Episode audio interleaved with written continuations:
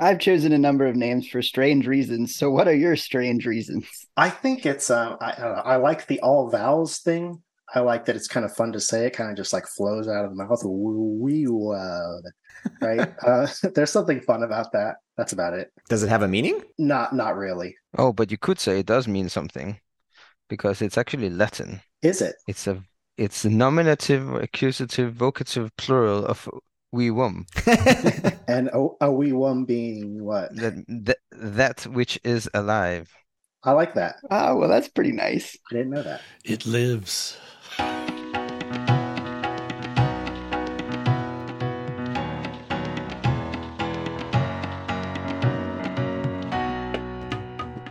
Welcome to another episode of Arraycast. I'm your host, Connor, and today with us we have a special guest who we will get to introducing in a couple minutes. But before we do that, we're going to go around and do brief introductions from our panelists. We'll start with Bob, then go to Stephen, then go to Adam, and finish with Marshall.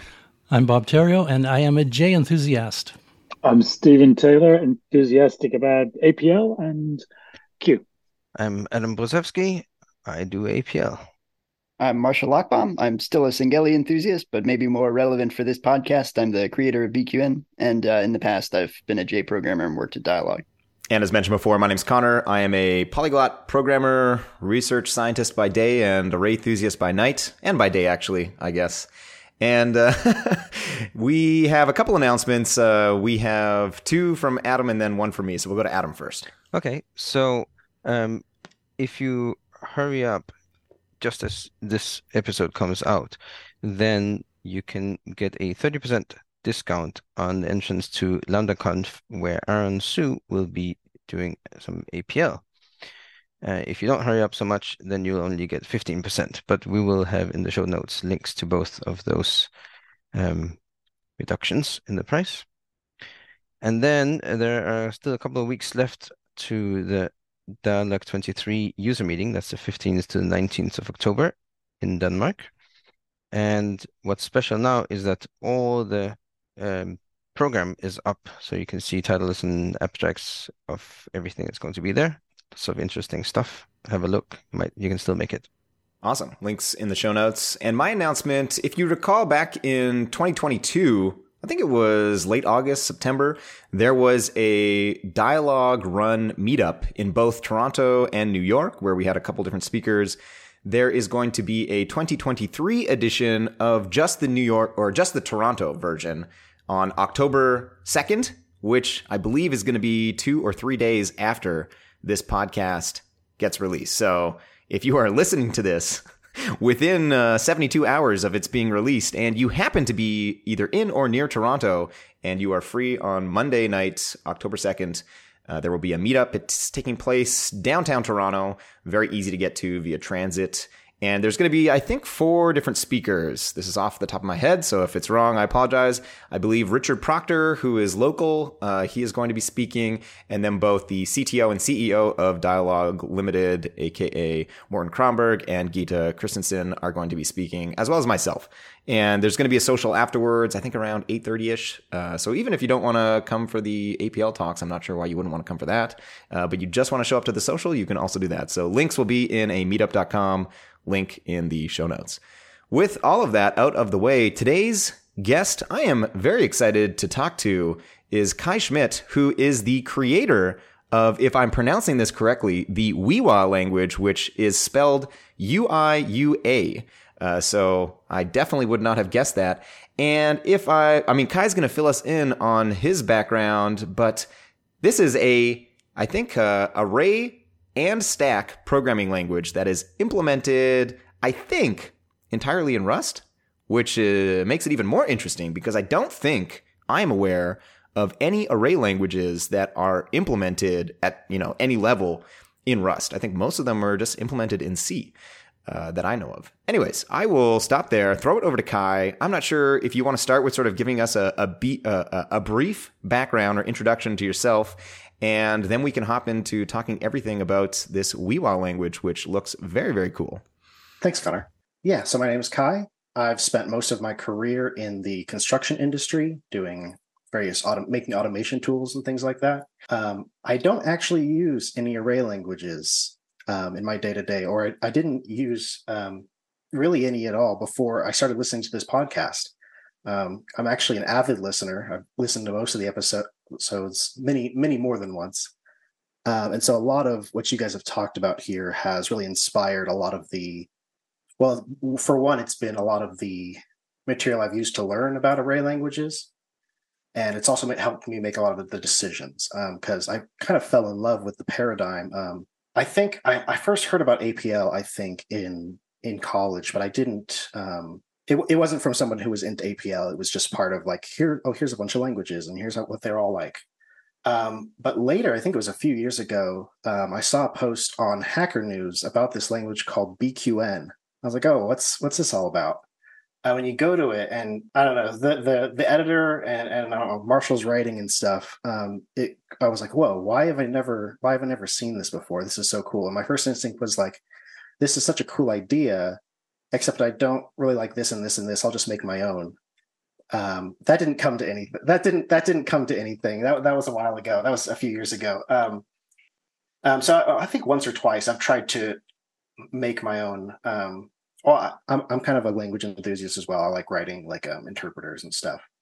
And so finally, when I started starting to write Uiua, um, I had that name that I'd come up with a few years before, but um, it wasn't even going to be an array language. Um, what I started with was uh, it was it was definitely a combinator language, though. Um, the idea being that a bunch of uh, combinators would would be first class like operators uh, that you, that you could compose um, kind of these combinator primitives into like higher order uh, combinators. So you you have these basic ones like your hooks and your forks and things, and there'd be ways of simply composing them to take more than more arguments than that so that you could do full tacit programming. Your guys's episodes about tacit programming i think oh, those are my, some of my favorite ones and those are the ones i wanted to or that that's what i wanted to try to to try to shoot for.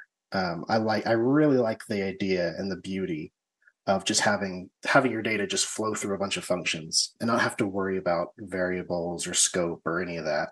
Uh, and so that's kind of been the driving um, design principle behind Uiua. So that that's kind of a background of, of how I got to this. Um, All right, I've got I mean a thousand questions. I mean, but should we should we let I mean I feel like we should let Marshall have the first question because you know it's he has uh, inspired this whole you know I don't know what you call journey in language with BQN and and I guess well I'll steal the first question when you saw the BQN post was this pre ArrayCast or was this while ArrayCast had already started? I don't remember. I what I do remember is I I listened to the started listening to the ArrayCast. I think a few episodes in, and then as I listened to it more, I was like, wait a minute, this Connor guy sounds a lot like that YouTube channel I'm subscribed to, uh, Code Report. it's like, wait a minute, it's got to be the same guy. There's no way. yeah, I realized that sometimes I don't mention often enough that I have a YouTube channel and I'll be giving a talk at a conference and it like at the 75% mark, I'll show a thumbnail from one of my videos and then you know, a couple people after will be like, "Oh, I didn't realize that was your YouTube channel. Like you didn't you never mentioned it." And I was like, "Oh, like I thought I did. Whoops." Uh, anyways, if there's people listening, I assume they know at some point I mentioned it in the podcast. But anyways, back to Marshall. What's your first question, Marshall? Uh, well, I have to ask about the name, I guess. So you said you you came up with the name before even um, coming into the array paradigm. Yeah. Um, I've chosen a number of names for strange reasons. So, what are your strange reasons? I think it's uh, I, I like the all vowels thing. I like that it's kind of fun to say. It kind of just like flows out of the mouth. Wee right? uh, there's something fun about that. That's about it. Does it have a meaning? Not, not really. Oh, but you could say it does mean something because it's actually Latin. Is it? It's a it's the nominative, accusative, vocative plural of we wum. and a, a we wum being what? That, that that which is alive. Ah, so those that which are alive. Those which are alive. I like that. Ah, well, that's pretty nice. I didn't know that. It lives. It lives. Yeah, something like that. You could like like make a a, a free translation to "it lives." Um, I could talk about actually the kind of the history of like the design iterations I went through and how know, how I came to think about array programming and tacit programming and things. Well, so the thing that I'm curious about, which I think probably should wait until we've gone over that stuff, is actually the the array model because I know you started with a flat array model and you went to Oh, I saw. I, I started even earlier than that with other stuff. I'd I'd love to talk about that. You're currently on a non-flat array model, which yes sa- uh, seems to be different from all the others. So that that'll be very interesting to hear about. Yeah, take us back in time to the beginning and and tell us the history of how you got to. Yeah, so it wasn't originally it wasn't originally an array language. Um, it were like I said, it was a combinator language. Um, then I, then I, as I started like getting more into like the array paradigm, I was like, oh, I could I could do this. Uh, so I started with the easiest thing to implement, which is, of course, uh, non-multidimensional arrays, kind of the, I believe, the more of the, the K-type model, uh, where things are still ranked polymorphic, but uh, a multidimensional array is of vectors of vectors. And then I was like, I think I think I could do the whole shape-based flat array thing. Um, and so then I started I started implementing after after reading the um, the thing on the BQN website about the based array model um, I was like, oh, I'll try, I'll try implementing this. Um, and so I did, and it was very complicated. At least, at least I found um, because you had to do checks for, okay, is this an array? Is this a scalar? You have to write different cases for different things, and I also found it kind of hard to reason about. And so I, I simplified it to a just a flat array model, like APL 360 style, no nesting, no nothing. What I did have in that model was the this, this idea of um, fill values. So there's special values for each type. For for floats, it's for regular numbers. It's like nan. For for characters, it's the null character, etc. And this value would be present in arrays to simulate having um, like jagged arrays, um, ar- arrays where like the rows are of different lengths. So for for functions like group or partition or or um, just splitting things up, anytime you could have an array where each or a matrix or anything that has different lengths um, you'd fill in the ends with uh, these fill values. And so while you still have a nice square, rectangular, however many dimensions arrays, you could still uh, have this non-homogeneous length data. And of course, this creates you you waste some memory here, but I kind of liked the the simplicity of it. Um, what was not simple was putting the checks everywhere in the interpreter to um, properly handle those fill values. Um, and it also had the unfortunate side effect of for a byte array. So, and I, which I had, had byte arrays because I wanted to be able to efficiently read in um, files. Uh, for a byte array, it had the unfortunate effect of making the bytes two bytes long because you had there's no value between zero and 255 you can use to indicate this is a fill value. Um, and so it ended up being two bytes long because you had to have an, it was basically a, a union or an enum and I could have there there might have been a way to do it such that the the fill status was stored separately, like a bit mask or something. But I decided I I, I didn't really like how it was working, uh, and so I moved to something. And, and you, you, talked about how it's not really like it's kind of different from all of them, and I guess it is kind of what I settled on is kind of different, but it's close more cl- most closely related, I think, to to J's model, um, where everything's flat. Um, they're not actually boxes that you can put the arrays in. Um, they're actually there's only three data types. There's um, numbers, characters, and functions. And so the equivalent of J's box is actually just a constant function, a function that return that just pushes your value to the stack. And so there, there's a you, there's a function called constant, which if you say constant one, it creates this function that returns one. And then of course there's a call function, which is the equivalent of J's like unbox or or I think APL is like disclose. Um, and so you have this simplified model, kind of it unifies it unifies boxes and functions and things. And I think it's it's fine. It works. Um, I, I do want to explore further the idea of simplifying the model further. I do like it, it's nesting, have, being able to have nested arrays seems very necessary um, inherently in, in trying to solve problems. I would like to explore ways of making it so it's not actually necessary, just because I like the the elegance of the flat arrays. Um, but that's something that's something I'd have to I'll have to investigate more. Well, it clearly isn't necessary because, should we say, in APL's heyday, it wasn't possible in mainstream APLs, and that's when people were making money using APL. So, I'm curious then. Like, I don't know, how did they? If you wanted to do something like say say I wanted to just um split a string into the words in the string and they're all different length and I want an array of that. How would you do that in a So you'd be very clever. You you start off by finding the separators, I suppose, right? And then you can compute how long the segments are, and that allows you then to expand with fill elements at the end of each segment, and then you reshape into a fixed column width. I see. Yes, I kind of so before I actually had something like that that, that has the fill elements, right? Um, each row gets gets um, appended with fill elements, and I currently I do still have I don't know if you guys have seen it. There's a there's a modifier. Well, and to be clear, they would just use spaces. They would so this was not always safe for like if your data had spaces in it, Hmm, you you may not end up with the best code for working around that. I see. There's also the issue of the separator, right? What if your data has the separator in it? But I should also say, why do would you want to split it? That that's what I'm trying to answer. I'm, I'm trying to think like, is there a way to not split it? Is there a way I can solve problems I'm trying to solve um, without having to do things like split it? So, like, I don't know. Say I wanted the counts of every word in some corpus of text, things like that. There there are all kinds of clever algorithms. I, I I'm sure. Yeah, well, for counts, you don't even need to be have to be uh that good. What you do is just take all the indices of the separators and subtract the index of the previous separator from the current one, or well, index of the next separator probably, and that gives you all the lengths.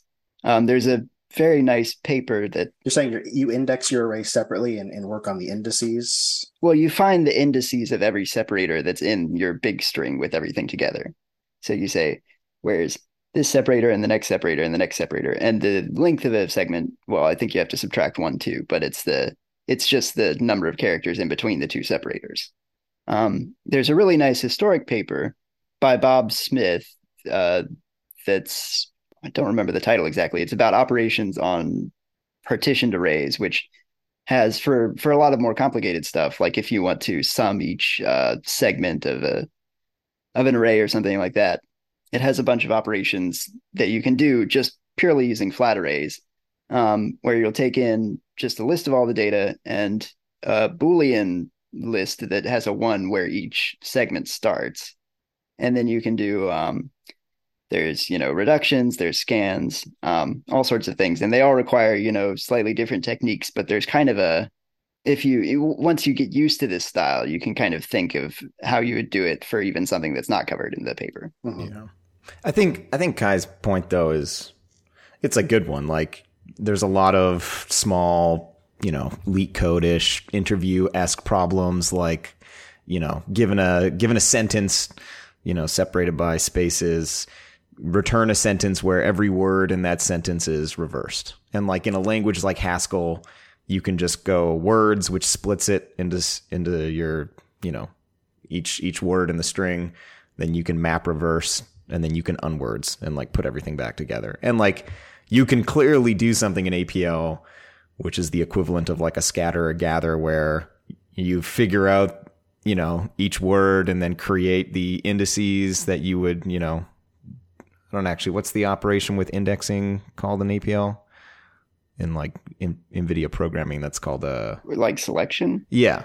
Yeah. So like you could technically rebuild up a string with uh the right indices that are the basically reversed indices of each string, but like implementing that to do that in like an array language without actually just splitting, reversing, and then unsplitting is a lot more complicated. Like you can make you can make it happen, but uh well it, it'll end up looking pretty short because i think it's um you find the word starts and then you take the sum of those and then you do the grade down and that's it those are your indices There are all kinds of, of these old techniques that were found for all kinds of flat things. And w- yes, maybe it is shorter to, and, and maybe more, you can call it more elegant to do it the nested way. no i don't think it's more elegant in It's in short. Haskell, in Haskell it's more like it's definitely more But elegant. but but the flat way is much more sympathetic to the hardware. this is true. Doing it the Yes. nested way Yeah. is terrible from the computer's perspective. It's nothing you can really do to make it good or fast. But as Marshall always says, do we even? I mean, I don't believe this, but do we even care in perf? You know, like uh, th- that's the. I saw that uh, uh, Uiua uh, has Windows, and I was like, you know, it's. Uh, I, I don't actually know the, extent that you have support for the different combinators, as in like you know SKI combinatorial logic combinators. But I was thinking, wow, if this is like a stack, you know, BQN with Windows, this is a contender now for like a, one of my top five favorite languages. Because famously, BQN does not have a Windows function, which uh, which is very very sad. Wait, are you sure? Oh no, wait, sorry. Uh, it does. I think that's where we got its Windows function. Wait, wait, wait. I, I misspoke. It doesn't have the NWise uh, reduction. Yeah, that that's true. You have to do a you ha- you have to do a reduce over each of the lists created by Windows. Is that the same with Uiua? yeah, wrote. Yeah. Um, okay, and I never mind. You're you're you're out of the running. I and that's that's actually in the in my list of to dos for optimizations because currently if you do that it materializes all the windows yeah yeah exactly. and treats it separately. I, I do want to put like a uh, an optimization in the interpreter that says no if you see this pattern yeah. do it, do it smarter. Uh, i would like to talk about the the com doing combinators though. Um, because in moving to i forget why i even thought oh i could make this a stack oriented language. But it turns out that with just some very simple stack operations they can be composed and generalized to most of the combinators you're familiar with. Um, so something just as some, something as simple as composi- composition is implicit, right? Just putting one function after the other, it just they're just composed immediately, and it's and it's and it's not just like the bluebird and blackbird; it's every level of of composition, right? Um, so you're I, for, I forget what the other names for those are, but you know what I'm talking about, Connor. All the birds. yeah yeah. So Bluebird is uh, just composing two unary functions. Blackbird is composing. Yeah, and, and and doing both those compositions is ends up being the same in a stack language. And something like flip, so so flip is is one of the functions in Uiua, and it just flips the top two things in the stack. Um, but just combining um, duplicate, which just duplicates the top item and makes a copy of it on top of the stack, combining duplicate and flip by itself, by themselves, um, these can make um, the self combinator, the flip combinator, um, I think both hooks, uh, both left, left and right hook. Um, you might need a little more to have dyadic hooks. Yeah, well, at some point you got to like duplicate the top, but then flip below the first element. Yeah. So th- there's also there's also the over function, which takes the second item on the stack, Yeah. and copies makes a copy of it to the top. And so with just those three, you can make most of them. Uh, I have a couple extra things to do more complicated stuff. Uh, there's also like roll and unroll, which works with the third. It'll either move the top uh, roll moves the top item on the stack down to down two places, um, and unroll takes the third item on the stack and moves to the top. I'm not copying, just moving it. Um, So that's similar to like the ro- ROT rotate. yes, yes, it um, would be. in in like languages like Forth and Joy. Also, too, we should. Uh, I mean, I'm following around along perfectly, partly because I did the the language tour, and also partly because I spend all my free time uh, thinking about combinators. But maybe we should we should rewind a sec and uh, uh, Kai, you can explain to the listener how does. Um, or maybe maybe even we can go back a little bit further. Like, how did the stack part? Because you said you don't even really remember how you know you ended up first seeing BQN, you know, thinking about combinators, but then you ended up with a both a stack language and an array language. So maybe uh, if you want to, if there's a story there to tell, or you know, maybe not, uh, you can tell that, and then also explain to the listener how does uh, function assignment and like uh, applying functions work if if folks aren't because like in order to understand how you get implicitly for free like the b and the b1 combinator i think you need to understand how functions work in a stack language like uh, Uiua Yeah. So I think I was aware of stack languages uh, much before I was aware of array array languages. So yeah, in in a stack oriented language, every function manipulates a global stack of values, and in general, you pop your arguments off the stack, do some operation on them, and then push the results back onto the stack. And so this is why um, you get composition for free. So if you do something like um, if I wanted to find the negative uh, take the square root of a number and negate it, I would just say, okay, square root function, negate function. That's it. And because each of those pops its uh, inputs and pushes its outputs back to the stack, they just it just composes naturally.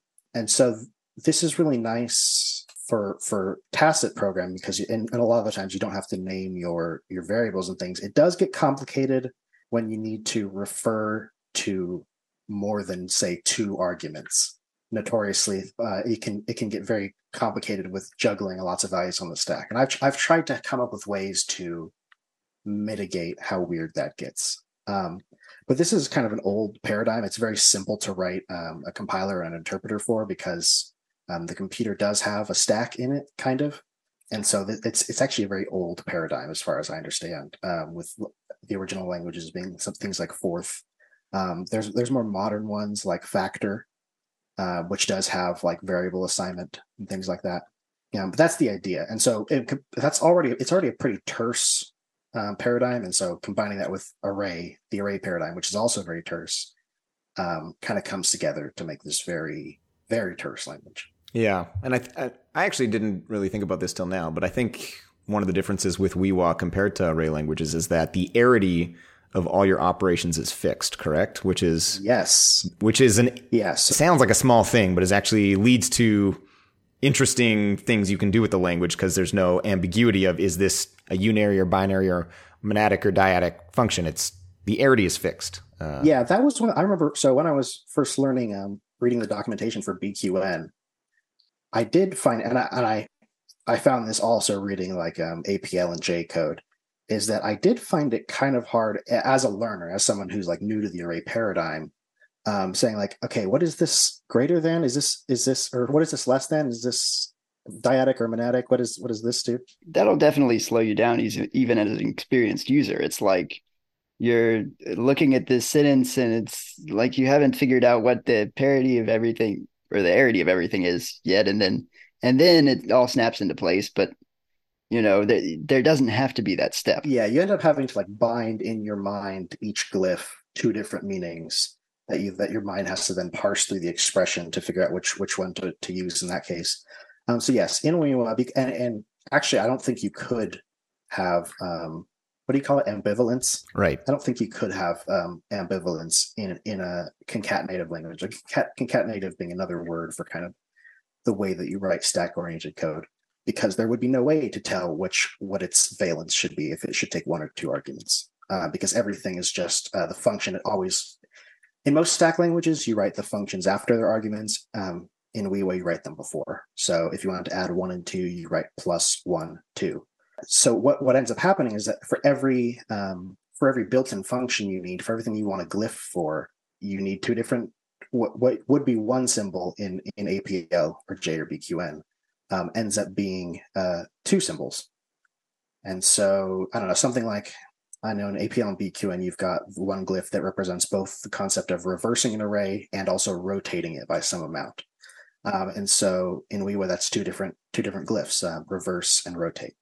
Um, the other thing that makes it different to write is there are no there's no special keyboard bindings basically to, to write the glyphs. You don't you don't do some escape code and then type a character on your keyboard and that makes the glyph. You type the name of it um, or like the prefix of the name of it and then the formatter turns that word into uh, the glyph. And so this makes it easier to write without any special support, and it also lets you, by just learning the name of something, you can write it. Yeah, that's it's it's a novel. Like I don't think there's any. I mean, there's very similar things in the Ride APL editor where you, with some kind of backtick, you get the you know the conversion but there, there's always something extra there's i don't i don't know of any of the languages that or an editor that you just type it and then when you hit run it, it unicodeifies your your code how does that work how does it disambiguate between user defined things and built-in names uh, there are compromises that come with this approach so the parser is um, it is a context free grammar well, I don't know about grammar. It's a context free parser. Um, there's no semantic analysis done. The grammar is just like sequence of terms, right? For the most part. Um, we can get into how like modifiers and stuff work, which is like the one precedence rule that exists. But yes, it is mostly just this term, then this term, then this term. But disambiguating that from user defined things, um, the answer is that if your um, user defined term looks has the same name as a built in one, it gets parsed, it gets lexed as uh, the built in token. And so you must capitalize your username so you use capitalization as as a disambiguator, yes. but names are not otherwise case sensitive, or what? Names are not case sensitive. Okay, so the first letter, kind of like what BQN does, but it, using that for something entirely different. Uh, any letter actually.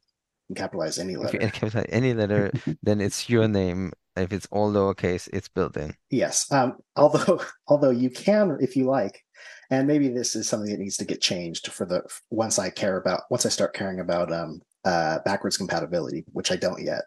Eventually, it might have to be the case because currently, all an all lowercase name, if it doesn't get recognized as a glyph or as, as the name of a built-in function, um, will be interpreted as just a regular identifier. Um, that does create barriers then for backwards compatibility if I were to add more built-in functions, of course, because what you what was originally identifier might become a different kind of token. That's the same answer as basically the same thing as the answer to people. Why can't we just allow people to assign to glyphs in these languages?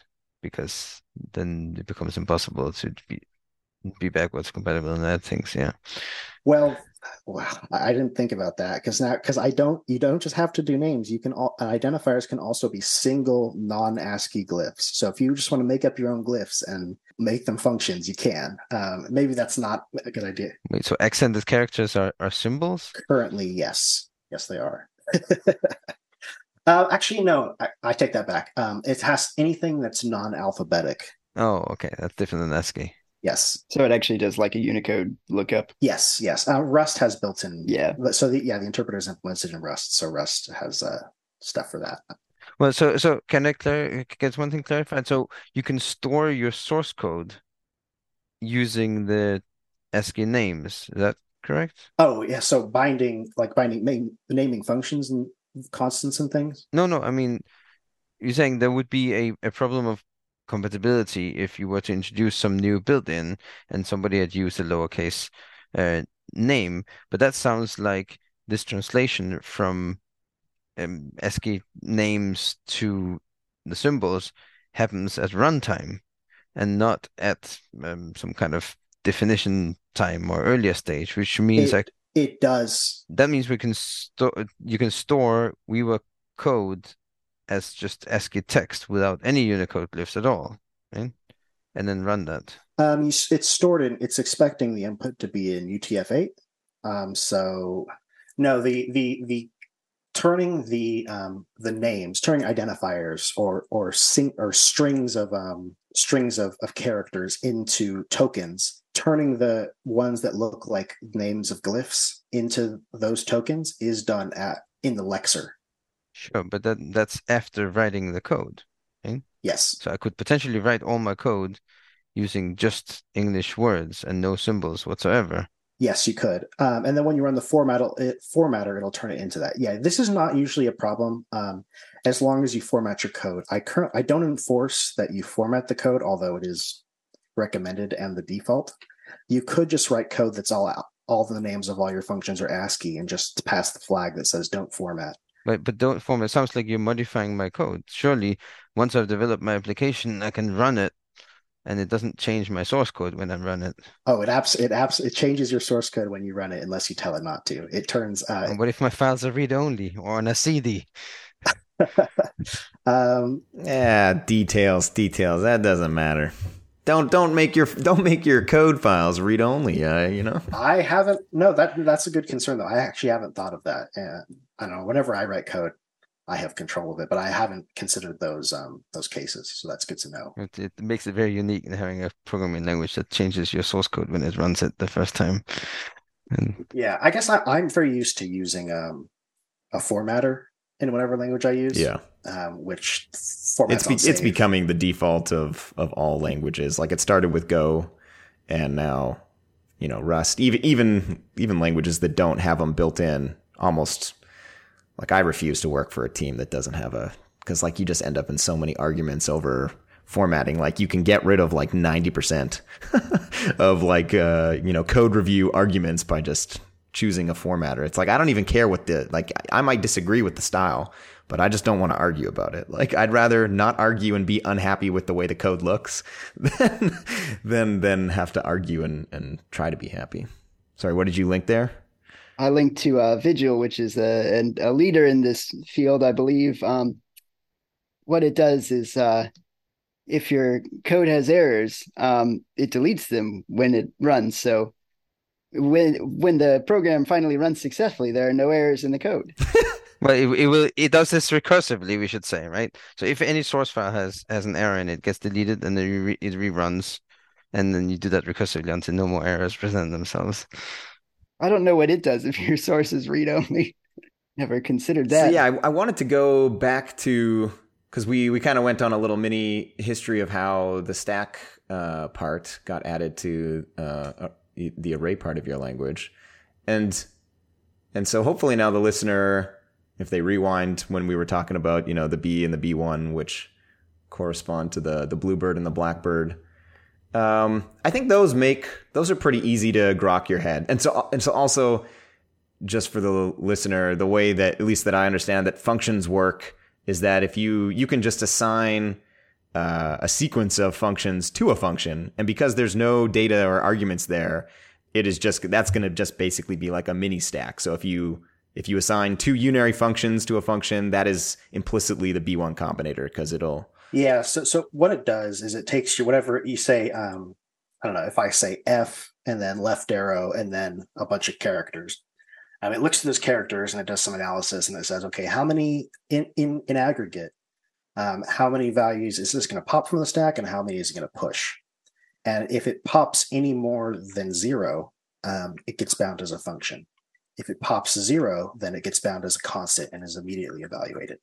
So if I say x arrow one, then then x is one. But if I say x arrow um, minus or negate plus, it's a function that adds two numbers together and then negates the result.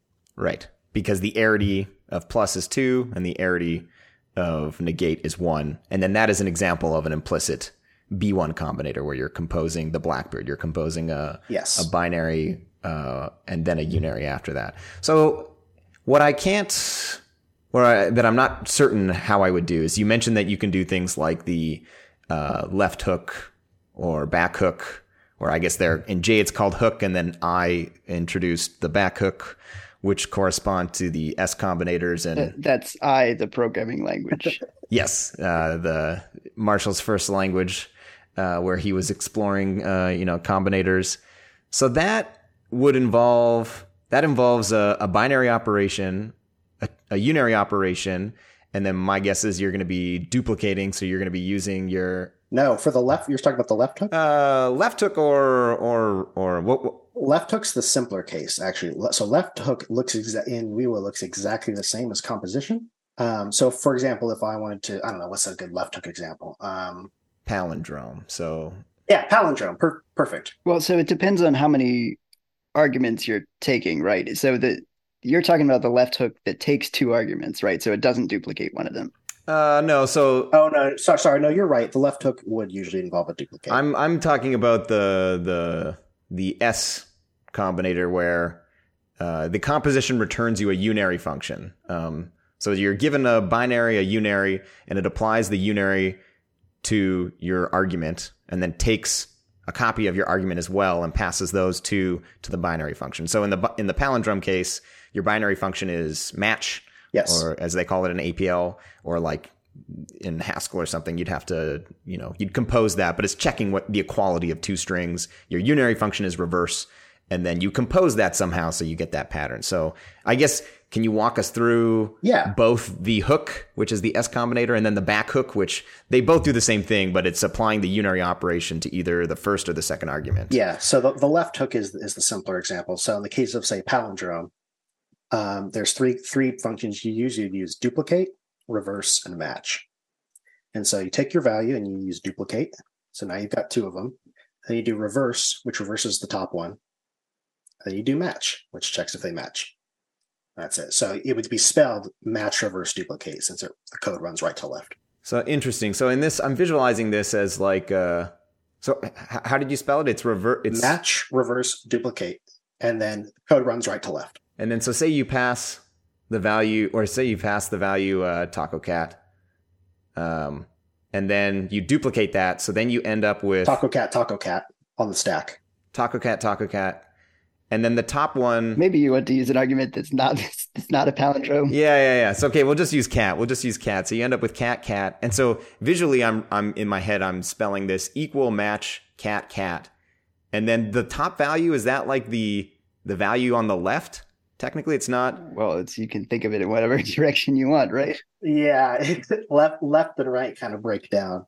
Yeah, that's true. So really, you should just separate your your stack of functions and your stack of arguments, or is that not a good the, way to the, think the about function no um, so the code runs just always right to left right so if you see the duplicate first it takes your cat and now you've got two strings on top cat and cat and then the next function reading right to left is reverse. And so one of those gets reversed. So you know you've, on the top of the stack you've got tack and then under that you've got cat.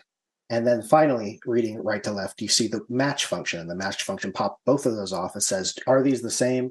No they're not. And so it pushes your your zero or your false back onto the stack? Interesting. Yeah, I'm trying to visualize like when you have a uh, se- uh, sequence or stack of at the top of your stack is multiple arrays, and then you have a function of arity that is less than that number of arrays. Which which array is that applying to? And it's always the top it's always the top one. So technically, you could be calling a function that is, you know, the fourth uh, thing in your stack, but it's applying to the top array. So it's kind of skipping and ignoring. no sorry the functions in in in in general or in most most cases the functions themselves don't go on the stack. The functions are in the code and they operate on the stack.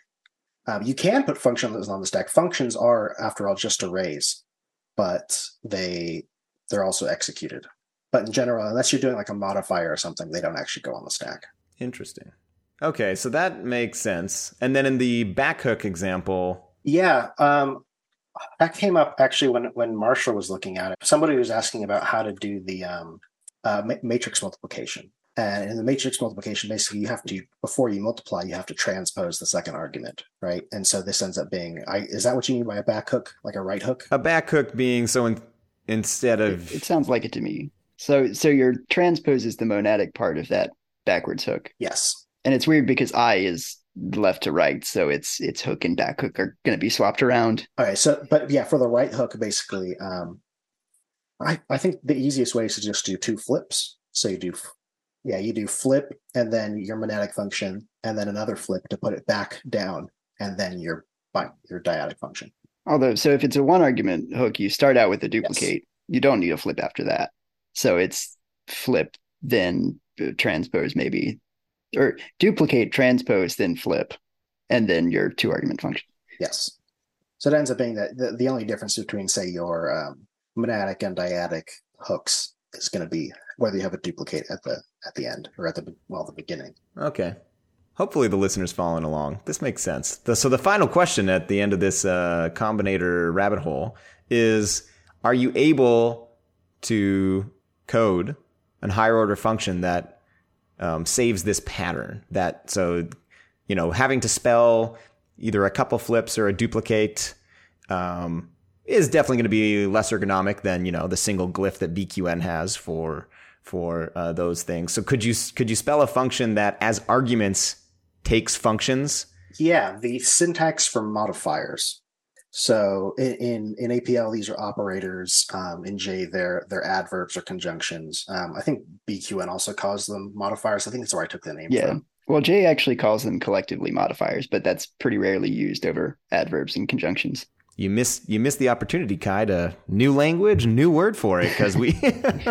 new, new, new name, yeah. Marshall, correct me if I'm wrong, but in, in BQN, functions, um, one modifiers and two modifiers are all different types. Yes. Yeah, so so in Uiua, they're all just they're all just functions. The only thing that's different between them is um, how they're parsed. And so glyphs, um, glyphs that are modifiers um, will parse the because even though the language runs right to left, the parsing is left to right. And so if it sees a modifier like say reduce, whatever the next glyph is will be interpreted not as something to be called immediately, but as something to be called within the modifier. So if you do um, slash plus, which is the same as say APL's plus slash, that plus, rather than immediately operating on its arguments to the right as it normally would, will be part of the um, reduction. You cannot um, define your own. You can't name things and then have them be parsed as modifiers, because since the since the grammar is context free. Um, and so what that means is that if you have your own thing that wants like a higher order function, um, something that's going to take a function as an argument, you have to wrap whatever your function is, whatever your the the code of your function is in um, parentheses. So that it won't be called. So so parentheses rather than being a grouping construct um, in as it is in most languages, um, because you don't need to group anything ever. Um, parentheses lets you define inline functions. And so if I do say plus one, two, that adds one and two. But if I do parentheses, surround the plus in parentheses, now I've just got a, a two on the stack, a one on the stack, and a plus on the stack. Yeah, so I think this answers something I was wondering about when you mentioned that um, when you do assignment, it'll turn it into a function only if it's taking arguments from the stack. Yes. Um, I was wondering, you know, how do I make a uh, function that takes no arguments but still does some computation when it's called? And the sounds like parentheses are the answer there. Yes. Yes. Yeah, this is this is very cool. So it's you know, we we might have lost a couple listeners. Don't worry, we'll skip. I've got a new I've got a new line of questions uh, and and topic conversation in a couple minutes. But this is uh it's it's very cool. It would be the equivalent of in in one of J APL or BQN, kind of having just like a reduced set of uh, combinator uh, glyphs, you know, whatever they call them. And so in this case, we kind of have not just B so like in other than J, because J uses uh, S as the two train, but in APL, at least you know Dyalog APL and BQN, they use the B combinator as the two train. Because of the fact that this is a concatenative or stack language, you actually get B, B1, B2, B3, basically what is B underscore N, because the juxtaposition of any two functions, regardless of arity, just means you're going to call those in sequence. So if you pass, you know, a a, a, a function that takes three arguments. Uh, that's going to be the equivalent, and then a unary after that. Uh, that is, I think they call that the Becard or the bunting. Um, they they only go up to you know B is bluebird, B one is blackbird. There's only so many birds. Yeah, and then, then they ran out of I think uh, birds that uh, start with B. But yeah, Becard and bunting I think are like B two and B three.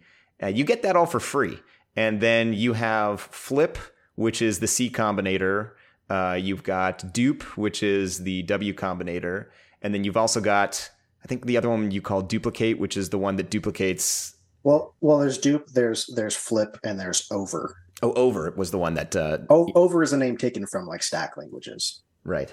Where it copies the second value to the top. I don't know if there's a if there's a normal combinator name for that. Yeah, I'd have to look. That one is uh, it's a little bit different, um, but be, but with that sort of uh, that small set you can then spell the other ones, which is kind of similar. I think in Dyalog APL, they don't have the equivalent of uh, the back hook or what is called, you know, left in BQN, but you can spell it with, you know, uh, a combination of, you know, the W combinator and, and I can't remember, it's the D combinator.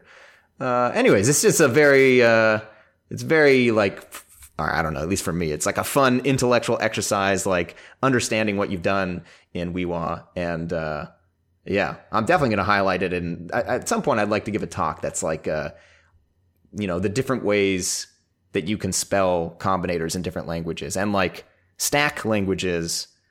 Um, I, I don't really think get mentioned that much. And now I have the perfect language. I don't actually have to leave array language land. I can just go to Uiua and then poof, I've got my stack language. And uh, yeah, and it, it might seem weird to, to like, I don't know, maybe the listener, whoever, like, why do you need all this stuff? Um, and the answer is because Uiua does not have named local variables. So you cannot give names to things that are not global.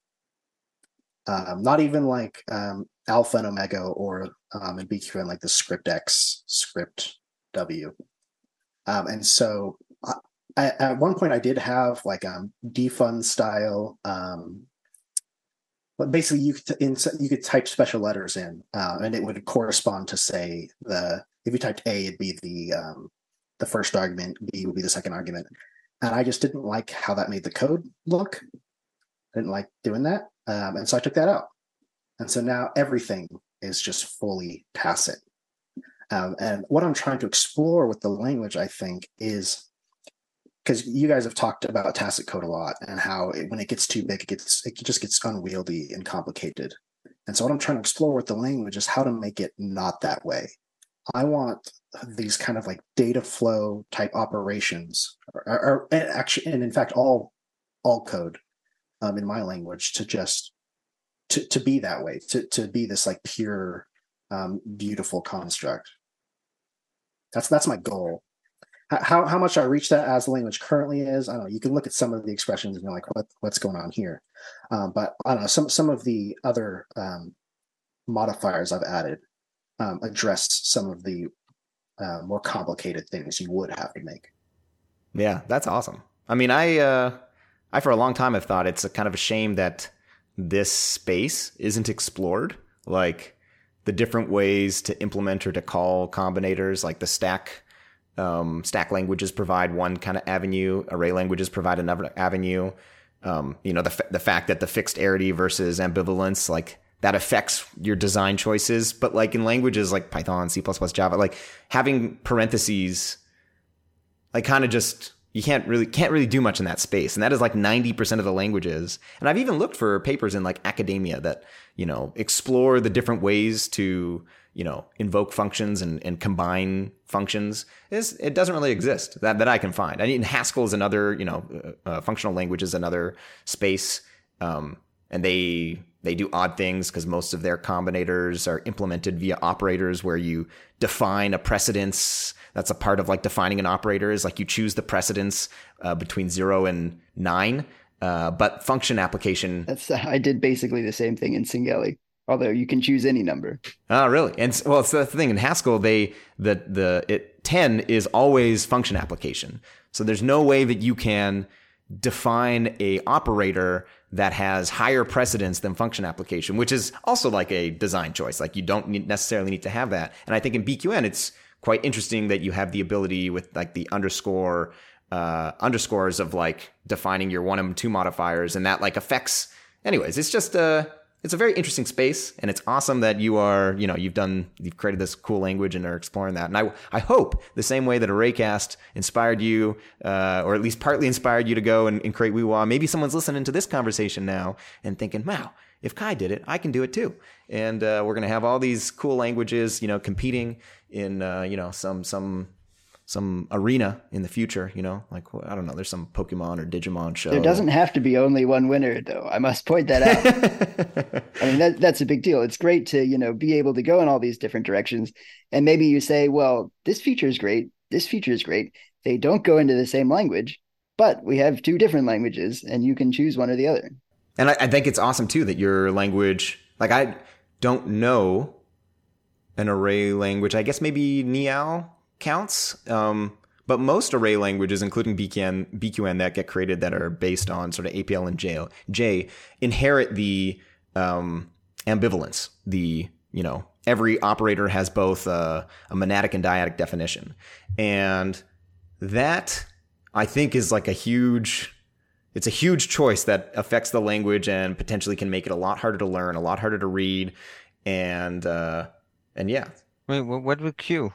Doesn't Q not do that, or try to not do, or encourage not doing that? I'm not really, I'm never really sure. What I mean, K, it's Q is just K, right? No, not in this respect. I think no. Isn't it that Q replaces all the monadic forms of the of the symbols with words instead?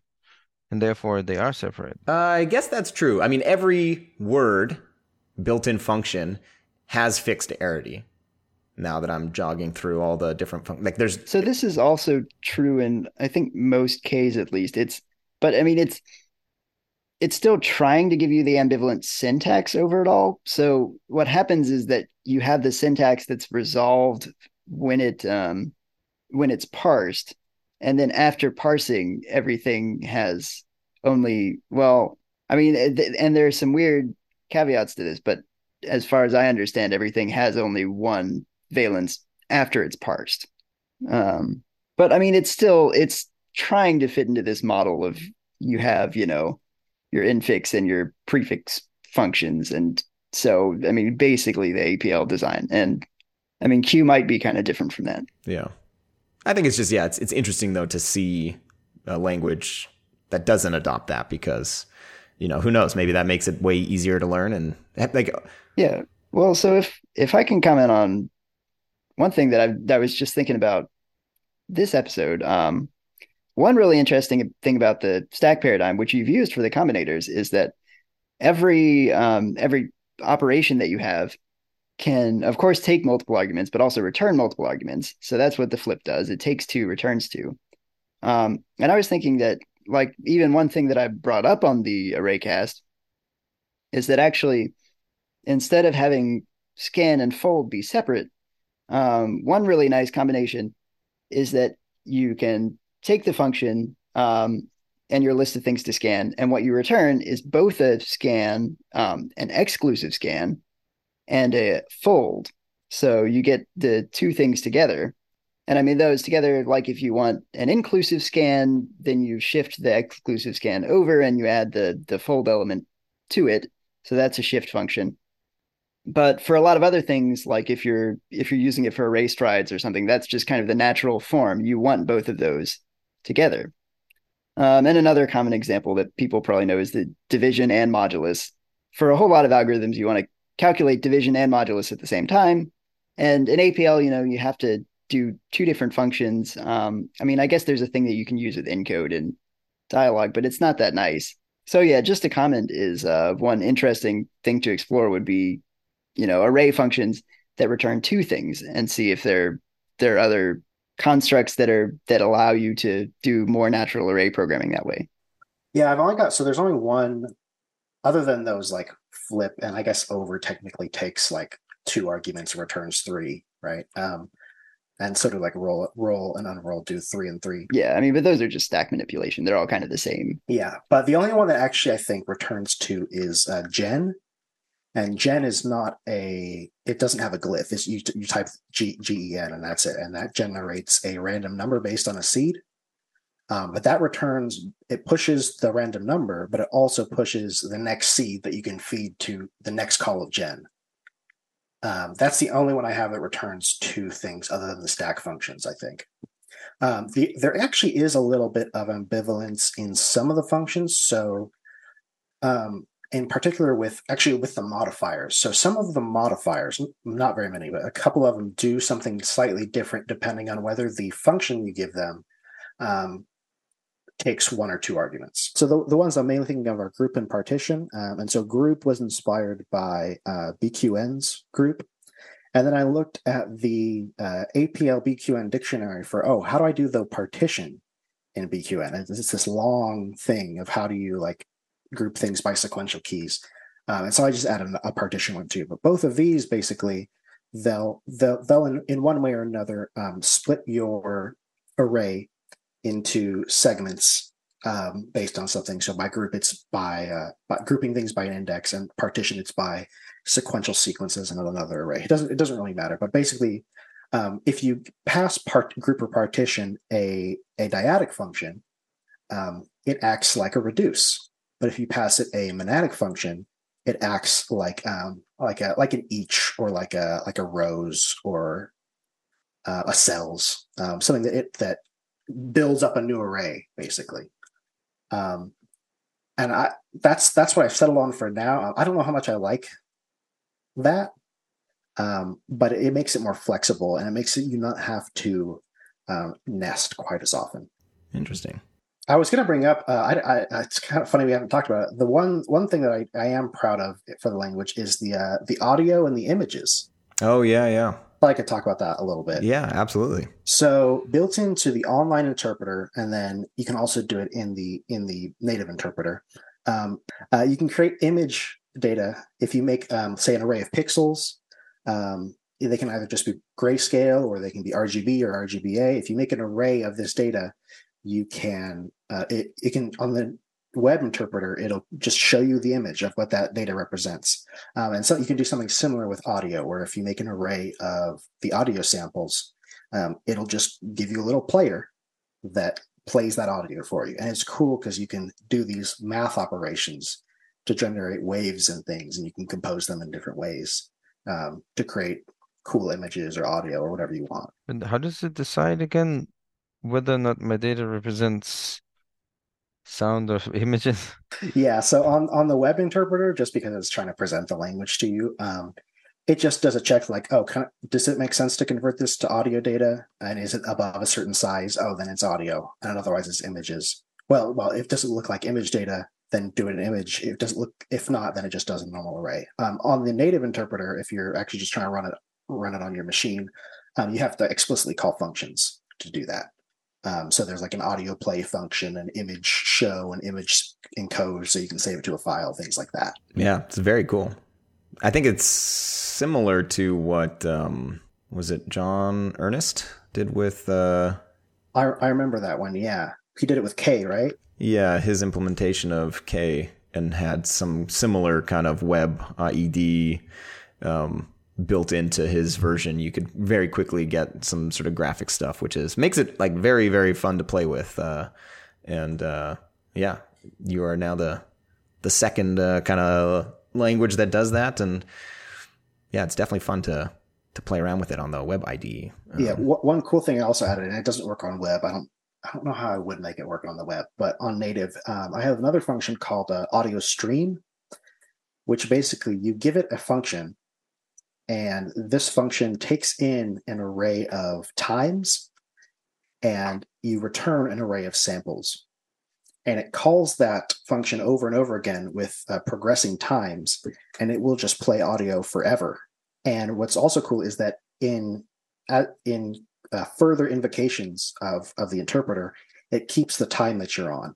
And so you could almost what I'm going for is kind of uh, almost like a digital audio workstation, is that you can modify these functions and then as you as you save that, it, it picks up the music right where you were, or picks up the sound right where you were, um, and continues playing with your modifications.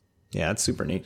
One of the one of the questions too. Um, I know we're past the hour mark, so I'm not sure how much time we have to to chat about this. Uh, is the fact that you've implemented this in Rust. Yeah. And I'm curious because you said you've always been interested in implementing interpreters. So, like, if it was a number of years ago that you were doing that, have you always been doing this stuff in Rust, or have, were you doing it in other languages? And and sort of what was the path to Rust, and how have you found um, implementing a, a, language in Rust, and would you recommend it to other folks out there? Yeah, um, when I first started, um, like working professionally, I was working with um, C++, um, and this was about a couple years after I think Rust hit stable.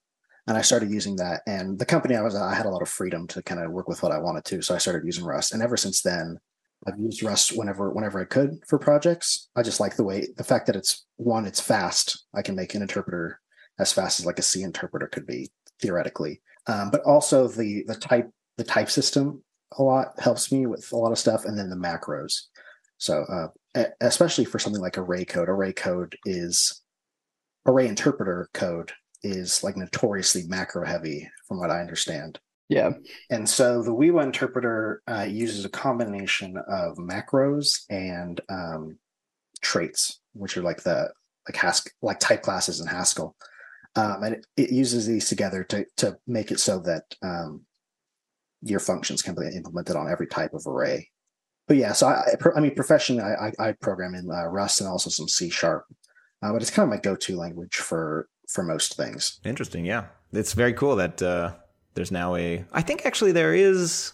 I have seen a Rust BQN VM. I think implementation or the start of some implementation. Yeah, that was never finished. Um, we do have like a binding from. So if you want to run BQN in Rust, what you have is uh, just a binding to CBQN that calls into the C interpreter. So that's kind of the preferred way now, which puts a damper on, you know, anybody wanting to do something for Rust embedding. Yeah, writing a um, an array language interpreter is is an interesting exercise, especially with a lot of the algorithms you have to write. Uh, I think some of the hardest ones for me were um, like windows or multi-dimensional windows um, is is is complicated, um, and and by extension, uh, multi-dimensional find. Yeah. Um, I think I don't I don't know if that's what it's called in BQN. The one where it like puts uh, ones wherever it finds instances of your of your array in another. Um, and then I don't know things like like take can be or multidimensional. Take, take is like astonishingly hard for what it does. yeah. no like one like just taking one dimensional take is simple, right? But as soon as you get multiple dimensions in there, it gets it gets complicated. That's the thing for folks out there that want to implement uh, a little array interpreter. Like honestly, it's very similar to a stack uh, language as well. Like if you just stick to scalars and rank one, uh, you know, vectors it's really, honestly, pretty straightforward, especially if you're coming from a language with a decent either, you know, library ecosystem or standard library. Like a lot of the operations in APL just map to algorithms in C++. So if you're not worried about efficiency, you know, you can just naively call those, do a bunch of copies all over the place, and you're good to go. But as soon as you skip up to those higher dimensions, it can be, you know, I don't know how many interpreters I've written where I just sort of stopped at you know, rank one for most operations. I did a couple other products and stuff, but then never have I implemented like, you know, the higher higher ranks for an uh, you know, glyph like take or something like that because just hurts my brain. Yeah, what's what's weird about it is it's, it's a very different way than you normally write code because normally you know the dimensionality of the code you write, so you just write a couple loops that go over this dimension or or, or these items or whatever. Um, but when you're writing that the looping array code, looping over items in dimensions, and you have to like also be looping over the dimensions and things, and it gets it gets really complicated really quick. Yeah, it is. Uh, I remember looking at April, which has is implemented in Common Lisp, if I recall, and the implementations there are it's very interesting because like a lot of them are just super super simple and then you look at you know the the most complicated uh, functions and yeah I definitely I think I recall take, but there there are some pretty elegant. You know, you'd think, oh, this is pretty complicated, but then, um, you know, I, am not a scheme or Lisp programmer, but that code is is it's pretty nice and pretty easy to read. Um, all right, I feel like we're we're past the hour mark. I do have one last question, but I feel like also I've been I've been asking a lot of the questions. are there are there questions from uh, you know other folks about Uiua? No, no. All right. Well, I'll I'll take the last one then, uh, which is, I mean, I will will you know leave links for folks to check it out. But how uh, you know how much um, buzz has this? Have you posted this on the Hacker Newses or the Reddits? I have not. Um, I think Marshall actually pointed it out in the Discord that no, I have not posted this in a single place. Um, this is actually my the first like public uh, discussion of it. really? it. How did uh, how did you and Marshall end up crossing paths? Were you just did you ask him a question? Or? We didn't. I don't know, how, Marshall. How did you find it? I don't. I'm. I'm not entirely certain. Either it, either you followed me on GitHub and then I checked your profile, or I did some search for BQN and and ran into it. Ah, um, that makes sense. Yeah, so it is public on GitHub. Um, the the best resource for information on the on the language is uiua.org, u-i-u-a.org. Um, so it's got a full uh, interpreter and it's got uh, tutorials, language tour, and all the tutorials have the built-in interpreter embedded inside them, um, which I think is a cool way to present it. Um, it's mostly inspired by BQN's website. Um, I do so it's all public. It's it's mostly at a point where I'm, I'm happy with people seeing it and, and giving input because I, I do I would like feedback on actually using it for things because um, I the, the most cut I've written or the biggest program I've written is an HTTP server, like a very basic one. Um, I specifically made it good enough to serve the website itself. Um, but I would like feedback on what I don't know on whatever, honestly. I'm not sure. You know, Hacker News is a is a dangerous. I mean, so is Reddit. Uh, da- I wouldn't. Is it dangerous? It is. You know, they're kind of like the you know dumpster fire corners of the internet that. Uh, you got to, you know, if, if you, if you are not, if you did not grow, if you were, I can't remember born after certain, but like, you know, certain people I've talked to, they'll, they'll post something and then they're like on YouTube and oh my God, people are so mean. I was like, ah, don't you know what like YouTube comment sections are? Like, you can't take that stuff seriously. uh. I think, uh, I think our programming language would be pretty kind. That's, that's probably where I'll start. There, yeah. uh, there are nice places, but I would be interested to. I think, I think something like this would, you know, uh, I'm biased though, so I, I, obviously would click the up upvote button. But um, yeah, I, I, would be interested to see. Uh, you know, if BQN gets you know a certain amount of traction in APL, uh, I'd be I'd be interested to see folks uh, folks thoughts and just like you know get get more people aware. Uh, and also too, if you are listening and you are also like Kai, who has a programming language that you have spent an immense amount of work on that is, you know, totally usable. It's like way past the LeetCode stage, which I'm thinking already about making a YouTube video because, you know, that's basically all I do on my channel is I just solve YouTube uh, LeetCode problems. So if you've got a language that's you can solve a couple LeetCode problems, it's good enough for me. Uh, but if you if you are listening, thinking, oh yeah, maybe I should uh, plug my language, we would love to hear about your uh, array languages if you're working on them um, because yeah, like I, I, you know, clicked on uh, your website this morning. I was like, holy smokes! Like this is this is a full blown thing. Like I had no idea that it, it was out there, which is why I was kind of asking, like, how did I, how did I miss this? And the answer is, is because you've you've never plugged it anywhere. yeah, well, this is this is my this is my official plug. Check it out. All right. Well, unfortunately, you know, I don't, I don't. How many listeners do we have, Bob? Do, do we know? You know, I don't. Um, any given episode usually gets around 800 to 1,000 downloads. We're not at the uh, million listener listener. We're not at the million listener yet. All right, if well. uh, It's all right. The, the, the listeners of this podcast are my target audience. So well, and if they want to get back in touch with us, of course, contact at arraycast.com and we can forward any questions or comments back on to Kai. Although I think if you go to uiua.org, there'll be ways to get in touch with him more directly. Um, super cool uh, language, really interesting. One thing I noticed that you were talking about your pursuit of tacit. Um, that you you run into the same issues as soon as you go left to right or right to left when you want to do modifiers, suddenly you have to start using parentheses to group them. You just really can't get away from that, it seems, because the same thing with J is it's right to left, except for modifiers, which are left to right, because you've got a long left reach. And, and you have to do that just because th- that's the way you, you have to be able to separate them from the standard functions. Anyway, that's my little bit. Contact at arraycast.com and and this has been super cool and you have done a lot of work and I'm I was really impressed with how advanced the site is and how far you can take it. Um, just for, for a language starting out, it's it's quite remarkable, and it does remind me of BQN as well. thanks a lot, Bob. Yeah, this awesome, this conversation has been. I've you know this is awesome. Like I've been I've been so entertained getting to ask you questions, and uh, I'm excited to to for our listeners to hear, and I'm sure they'll have um, you know some exciting thoughts to share, and hopefully they'll go check it out. And uh, you know maybe in the future we can have you back and get some Uiua updates. Uh, and it is it is a very Yeah, that'd be great. I'm I'm also on the APL Farm Discord. If anyone wants to just oh awesome. Is there a Uiua is there a Uiua channel? no, I think the Index Air was where I was talking about a little bit. I would just use the main one. Okay, All right, yeah. So if you want to reach Kai as well, APL Farm, we'll have a link in the show notes for that Discord. Uh, and yeah, like, uh, would love to have you back in the future and chat again. Uh, I feel like we probably could. I mean, I definitely could have asked, you know, probably an hour more worth of questions, but we gotta we gotta dice these up a little bit. Uh, otherwise, you know, our our listeners are gonna be like, "What is going on? A four hour podcast?" Although there are other podcasts that have, you know, three to four hour conversations, but that's not us. So, anyways, thank you. I'm not, I'm not editing those podcasts. yeah, maybe uh, maybe at some point in the next few years we'll get some LLM editor, you know, that we can save Bob a lot of work and uh, and and have that stuff automated. But uh, we're not there yet. So we we thank Bob for all his hard work and uh, doing all the heavy lifting, and also as well, Sanjay and Igor are uh, hardworking trans transcribers.